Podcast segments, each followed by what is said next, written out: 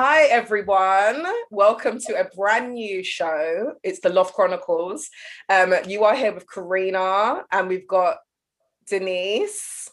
Hi, Say hey. and also, we've got a lovely special guest. She is a single mother, lawyer, and a Women's Equality Party activist. Ooh. Give it up for Korina Holmes. You, sounds like you're talking about yourself, another Karina. It's weird, isn't it? Karina and Karina. It's weird. Way too a lot of Karinas on this call, right? Um, right. So thank you so much for joining us. Um, yeah, I'm gonna kick it off. I thought it would be awesome to have you in because on our show we do talk a lot about you know women empowerment and you know gender roles, equality, etc., etc. And how, to be fair, we are also on a learning journey, so we don't know it all, and we're always happy to kind of hear other people's Right. so come on, tell us a bit about yourself, if you don't mind.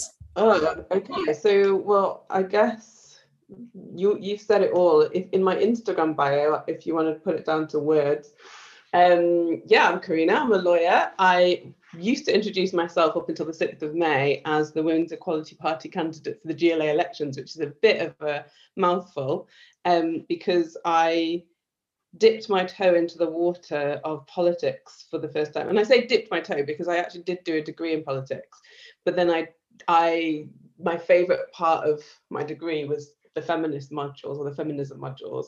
And I didn't realize, for some reason, I didn't realize that feminism was politics until the Women's Equality Party came along. And I was like, oh, yeah, actually, you can be a politician and also stand for feminism. And um, so they, yeah, they convinced me to stand in what turned out to be one of the longest campaigns in history because I was selected really early on in the race, um, like in July 2019. Okay. And then um, we were supposed to be standing for election in the GLA, which is the Great London Assembly, last year, and then obviously that those all local elections got postponed. So I so I was sort of took a break, and then um, took a break in 2020 as if and then i came back in 2021 and we were we campaigned for the election so yeah it's it, has been i feel like for the last two years i've been calling myself the gla candidate for the women's equality party and now i don't really know what to call myself oh, I'm just please, you're awesome. I'm also a mum. yeah, right. Yeah, yeah. That's a massive job. That is a massive job. Um, right. So yeah, you so obviously you did speak about the uh, you know the Equality Party. Can I ask what actually called you to get into to get involved in that? I mean, you already had, I'm guessing, your full time job as a lawyer.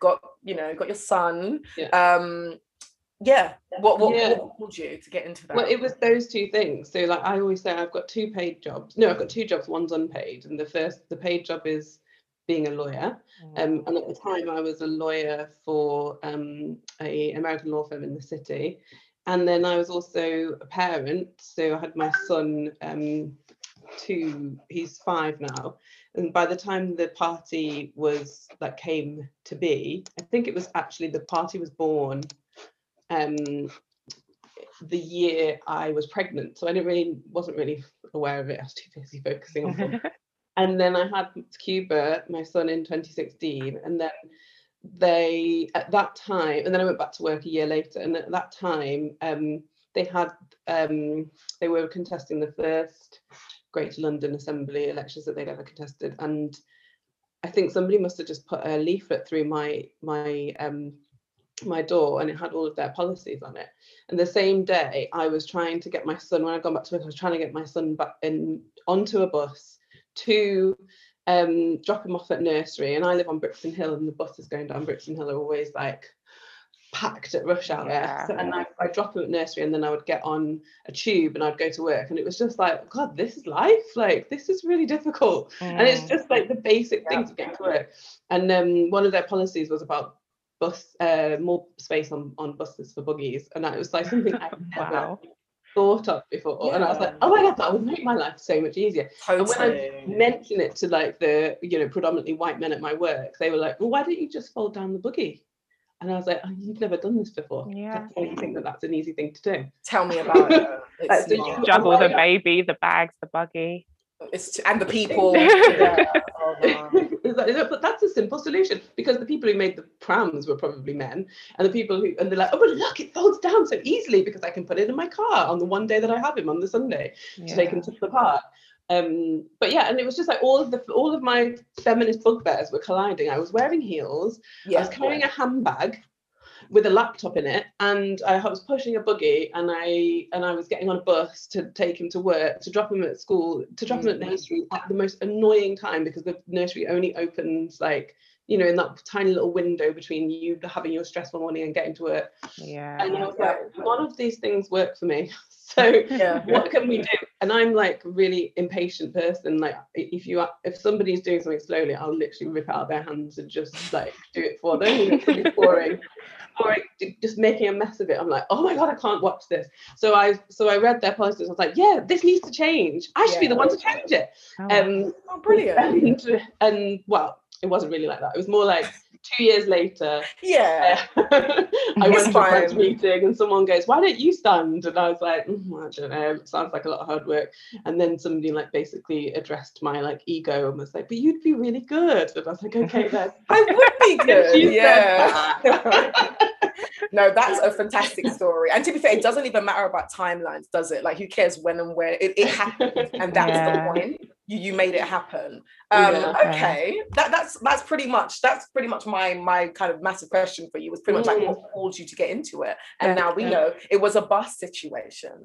it That was totally literally it's like literally like with everything it's like your general day-to-day things and the thing about politics that that annoys me is like okay so sorry to get into politics but but I feel like it's so inaccessible to me and my friends and the people I hang out with because Yeah. all people are talking about are things that I don't care about. Like, I mean, obviously, I care about the economy and I know how it impacts me, and I care about like you know the the threat of terrorism and I know how that impacts me, and, and I care about the threat of Brexit because I know how that impacts me. But really, like terrorism is a really big threat, but violence against women and girls is a huge threat. Like that is mm. more likely to impact the people that I, you know, that I'm Yeah. speaking to on a daily basis. I on a personal level. Yeah. Yeah. exactly. I know people who've been harassed in the street. I know people who've been, you know, um, had sexual harassment at work. I know people who've escaped domestic abusive relationships. I know people who've escaped emotionally abusive relationships.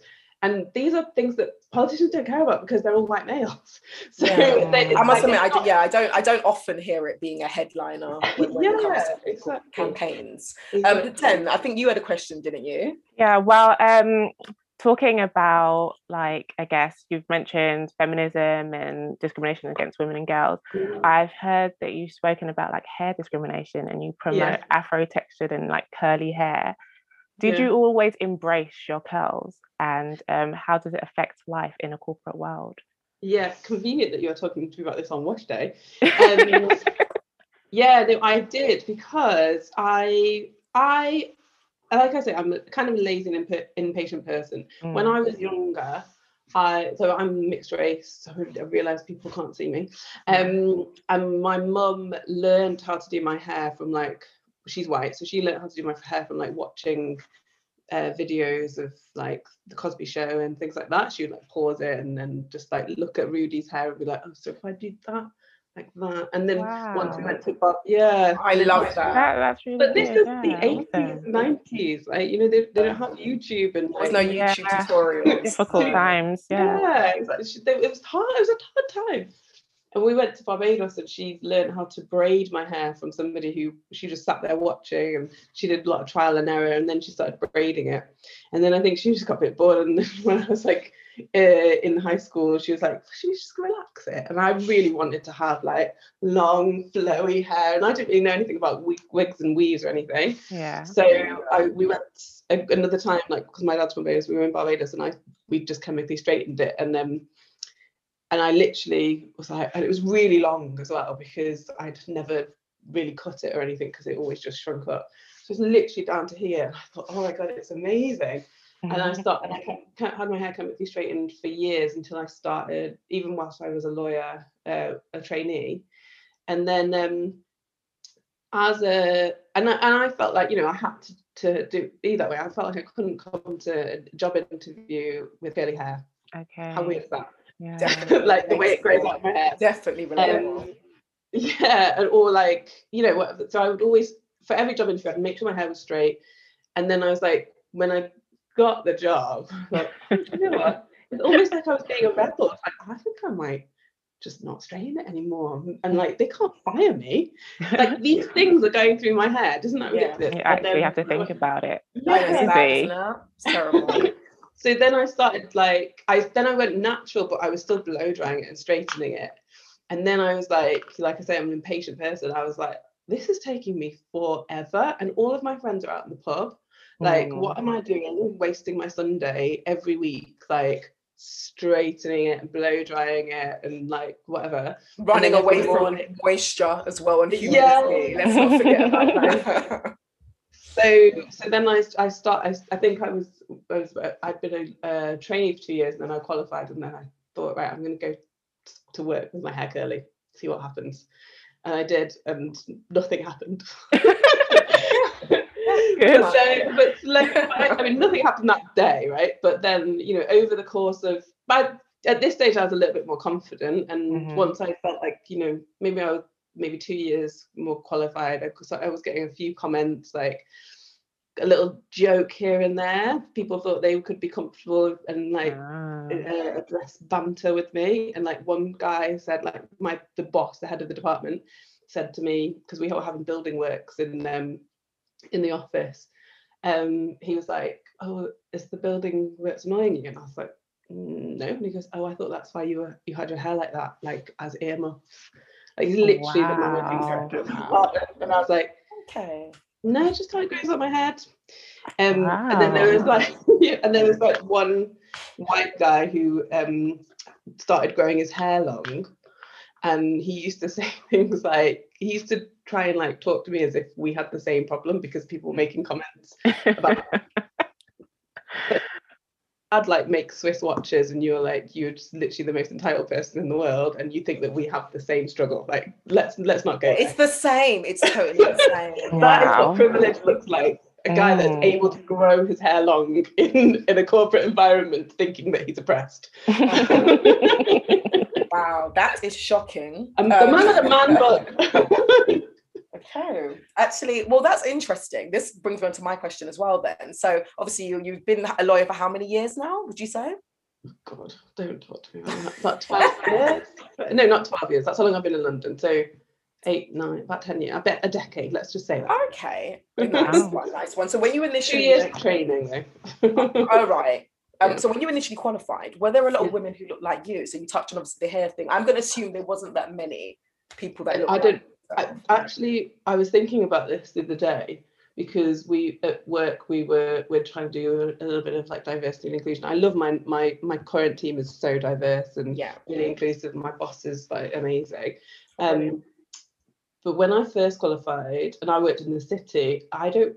I, and I at the time I didn't really think about it. I was more concerned because I've always been a feminist. It's only recently that I've been like addressing sort of my anti-racism, and and I think part of that was because I'm like mixed race and I grew up in a really white town. So and, and also because I'm northern, I always felt different because I had this accent, which has slowly become a little bit more southern. You can probably hear it, Karina, but I can't hear it anymore. but um, yeah, I, I I was always really concerned about about the me being the only woman in the room, and then I started to address like as I started to see more like young younger women who um were like either black or mixed race or basically black or mixed race coming up i was like actually i'm i'm not seeing anyone above me. Like and i couldn't t- I, I never really re- i never really thought about it. There was nobody at my level. There was certainly nobody above me. And then these younger um like lawyers were coming through and they were looking to me. And i was like oh Yeah. my god i'm the person. I have to be that role model now. And like and and it was really and i was like i don't think and it was kind of like a lot of pressure because i was like i don't think i've got it right. Like i don't know. I've just been winging it. Mm. Yeah, no, I hear that. Yeah, I think it's interesting because it's, it's definitely oh sorry honey it's definitely that thing around um you never know who's watching you do you? It's that whole thing you never know who you, who like someone sees you as a role model and you're just doing your thing as normal Yeah. and they're like actually I'm looking up to you majorly. Yeah. So you've just seen you probably inspired quite a lot of young women through the door behind you. Um but it's very interesting what you said about people not being above you. So has that changed now? Has the kind of scenery no no. where, where are they if they weren't above me when i was when i joined like Yeah. there's they're they're not going to be above they me now from? like they, they just don't exist So we have to like, you know, There's I still mean, work to be done. there's so much work to be done, and things like, I mean, I've my environment is different now because I work in house. So I'm the in house lawyer at IKEA, one of the in house lawyers in IKEA. And at Okay. the time, I, my, I started my career in a law firm, and law firms are a lot less diverse because of the structure of them. So it's like a you know a partnership. So Yeah. it's based based on a lot of it. There's loads of different reasons why. I mean, racism is one of them, and sexism is the other. But there's also the billing structure. You have to your bit your your performance the performance culture is that you build on how much time you actually spend in the office doing work rather Mm. than how efficient or effective you are and there's so many things that like we could do differently as a lawyer to make ourselves effective that doesn't just allow us to you know spend so much time doing something like Yeah. I- i'm all about you know being efficient and not doing all of the stuff that actually is a waste of time Mhm. Right. But that In- is a reward interesting. for a lawyer. yeah Interesting that um, Karina mentioned that you'd be an inspiration to people coming up after you. But tell us a bit about your journey into law. Like, how did you get there? Did you always want to be a lawyer, and who inspired you? no i didn't always want to be a lawyer and i and i still don't even know if i do Really? I love, yeah, I That's so love my job. I absolutely love my job, and I find it like I, I, I don't, I, and now I don't find it too challenging. So like I feel as though, like I enjoy what I do, and I don't, you know, I'm not when I was in the law firm, I felt like it was a lot of the time I was just like, this is quite dull, and I'm not sure if uh, I'm enjoying this part of it. Now I love my job because I, it's because I love IKEA and I love like interiors and I really like I'm a shopper. I work I, so You're describing me too. I think a lot of people can relate. Yeah. yeah. So Yeah. I can relate to the company and when something comes along like a, a legal problem, I know how it fits into the ultimate goal, which is bringing prices down for customers and bringing profits up. And you know, the whole value system of IKEA is better everyday life for the many people, which is equality, right? Yeah. so so yeah i and so i feel as though that is like i like what i do but my passion sits in equality and diversity but i don't think i would like to do that as a um as a job because i am too passionate about it and at times where they've crossed over like i've had to deal with some like a racism issue or a sexism issue in like what a case that I'm working on, I find it so stressful and I get really emotionally involved. Okay. And I don't know whether I want the pressure of my my mortgage or my my financial situation being reliant on something that is going to make me that stressed. Yeah. I'd rather just do my job at the end of the day, log off, and then if I want to dip my toe in the water of like politics, which I have done, I can do it for free and then jump out when it gets too much. Mm. It's all about like self-care and Totally. and and I can't remember what the question was though. it was how did you get into law yourself? Like, who Ah. inspired you? My so I my it was one of those things. My dad said I should be a lawyer because I love arguing. Um, so, Shout out, Dad. uh, yeah, you know, it was he would he would be like, you know, you'd be able to channel your energy into something that would actually make you money. And turns out he was right because it as much as like I don't, it's not an easy job, but it like the the skills that I have that I've that I've um, gathered over the years of arguing with my dad have turned out to be quite profitable. Well, we love to hear that. We love to hear that. Um, okay, so I guess for me then, you you t- you mentioned of course, and you're very proud of, of it as well, um, it being single parent Mm. um, to to your lovely boys. So you know now you know you are a single mother. How do you think that's shaped your beliefs, your values, your goals? Have they changed? You know, um, and yeah, I'm, I'm curious to hear about that. Yeah, I mean, it's it's certainly there's three things. So it's shaped. It hasn't shaped my beliefs, or values, or goals, but it's more strengthened them because I think I was, I've always been, like I say, I've always been a feminist. I've always really cared about equality for like race equality and um, gender and sexuality and everything, but it has made it more. Um, it's made all of those things more um what's the word the immediacy of it is really obvious to me now like i i've already waged my way through this sexist racist culture i've figured it out i've done things that i probably didn't want to have to do to get where I- to get to where i am why does my son also have to do those things? I was just like, why? This is not fair now. Like he needs to be able to. Like what really annoyed me is like the other day he came home from school and he was like, oh, I have to pretend I don't like the girls because the boys don't like the girls. And I was like, but it's 2021. like this should not be happening. I'm so Wow. bored of this. So Bless and then I explained to him what toxic masculinity was. And then I was like, this is, you know, like you need to understand. And, he, and he's like, Mummy, I'm Firefly. Please stop talking to me about this. What are you saying? Yeah. Um, so that's what being a mother has done. Being Yeah. a, sing- a single mother or single parent, which I, I mean, I'm a single parent, I co-parent with his dad. He has him on weekends, but we have the way our jobs work means that I have to do a lot of the annoying, boring stuff about parenting, like the getting him up and taking. Like, there's five things you have to do as a parent: get them up, get them dressed, feed them, wash them, and put them to bed. And you spend your entire life doing those five things. They're and then over again. over and over again. Yes, and we can like- relate. so boring. Um, Mhm. so all of that stuff I don't really enjoy, and I would much rather be the weekend dad. But uh, my job allows me to do those things, and his job doesn't allow him to do those things. I in a way. see. So I work from home, and I can fit my job around my life in a way, and he has to be in the office. Right. Um, but so sort of, and there was a period when I was almost literally on my own because he was abroad, his dad. So that's kind of taught me, like, to just be more confident in your own choices and your own decisions, and realize that every everything that has happened to you is a choice.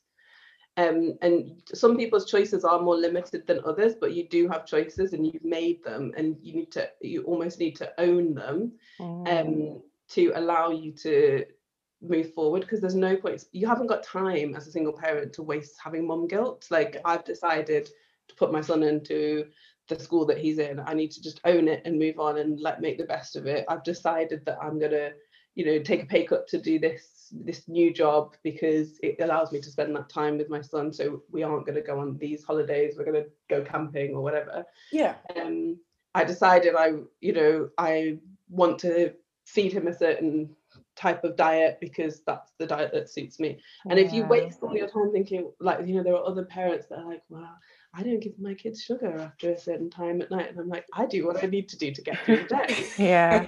if you Totally. spend all your time like guilt feeling guilty about that, you're wasting time that you could be being present with your with your child or So enjoying true. yourself when you're It's not so with him. true. Yeah. It's funny that you mentioned guilt because I think as women, isn't there's so much type of guilt. It's like, for example, when you don't have children, it's like the guilt of not having children. When you have Yeah. children, and then when you do have a child, it's like, well, when's the next child? And Yeah. are you planning to work? Oh my god, as well as being a mom. Yeah. And then if you don't work, you're not working. I know. It's a lot. It's a hell It of a lot. too So much. it's too much. So I definitely guilt think- is something that is Yeah. something I've been talking about this week a lot. With like we, me and my friends, we were we read this article about parenting, and we all had all sorts of different views on it, and and guilt just kept coming up, and Yeah, we were like, it, it's the two things: it's guilt and choice, and I think we need to like. I ended up actually this morning. So I was such a millennial. I journaled, Oh, and Do you love a because like a good journal, yeah. so I wanted to write down like get get this guilt out of my head and be like, right, what choices have I made about Yeah. my parenting style? And am I happy with them? And if I am, let's just stop thinking about it and that literally is what Brilliant. needs to go. Still haven't finished. No, no, we love that. I think that's a really Yeah. great tip for anyone who's listening as well. I think that's I might even give that a whirl. I think it's a good try. You're welcome. Yeah. Yeah, it's a great idea. But obviously I'm very conscious of time. Um, so I guess for me, um Den, sorry, did you have another question? No, I was just I was just gonna close with your final question about um whether you have any tips for young girls coming up. that was my question. yeah. That's why we did, we did. That's exactly what I was gonna ask. Tips yeah, to what are your tips? that you could share? Exactly. With young girls coming up in in to be we want to be lawyers or just generally. General, keep it general. I think whatever resonates more with you. Oh my god. Whoops. Whoops. One, like what like basically be confident about your choices don't ever believe that you're an imposter if you're an imposter that's because the situation that you've been put into is rigged against you if you ever feel imposter syndrome, most people have so be confident about your choices and and oh god there's so much I I, I'm really like literally that one though. That one about I do imposter love that one. That was a real gem Yeah. there. Was it back? What good back, way to reframe feeling? Like yeah, I, I felt imposter syndrome a lot. Um, because I've always been there. And I've never, like I said, I never really realized I was the only black woman in the room. Mm. I've always because I was always the only woman in the room. So it was yeah, like, do I need to add race to it? But then then when you're the only woman in the, the only black woman in a room where there might be a few white women as well, there's this, there's that added dimension.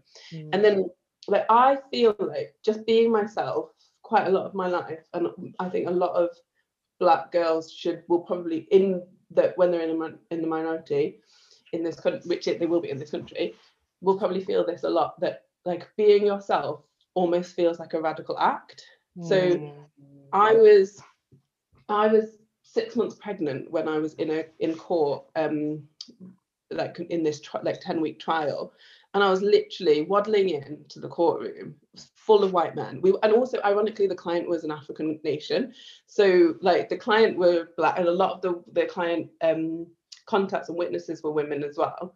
But the the legal team was basically it was all white on our side. On the other side, it was white, and there was like one um, uh, Chinese partner, uh, very heavily male. And I was literally waddling in with like bundles of documents, pregnant, with my hair curly, because like just out like here.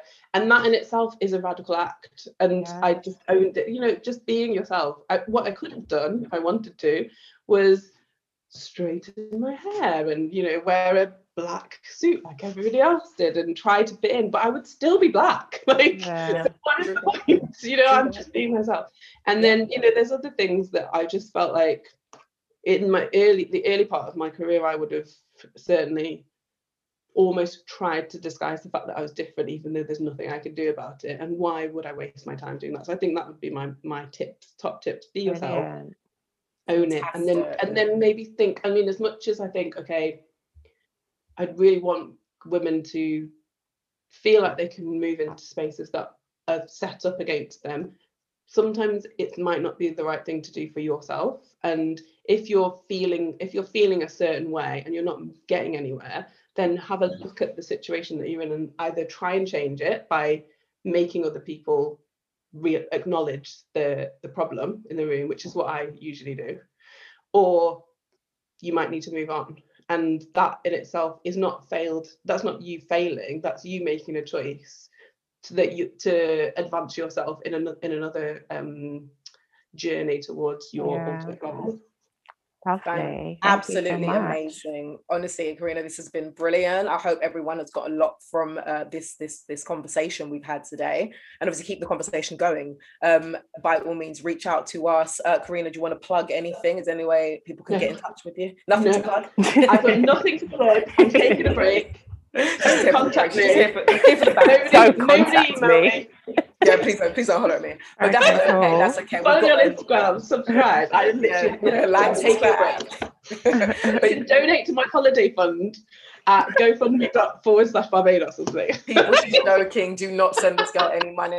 if you're gonna fund anyone, fund uh, fund us to get me. But um, end of the day, but thank you so much for coming in. Um, remember we are at the Loft Chronicles. Follow us on Instagram. Like um, sub- subscribe, rate our podcast on Apple. And of course, we'll see you next week. Take care, everyone. Bye.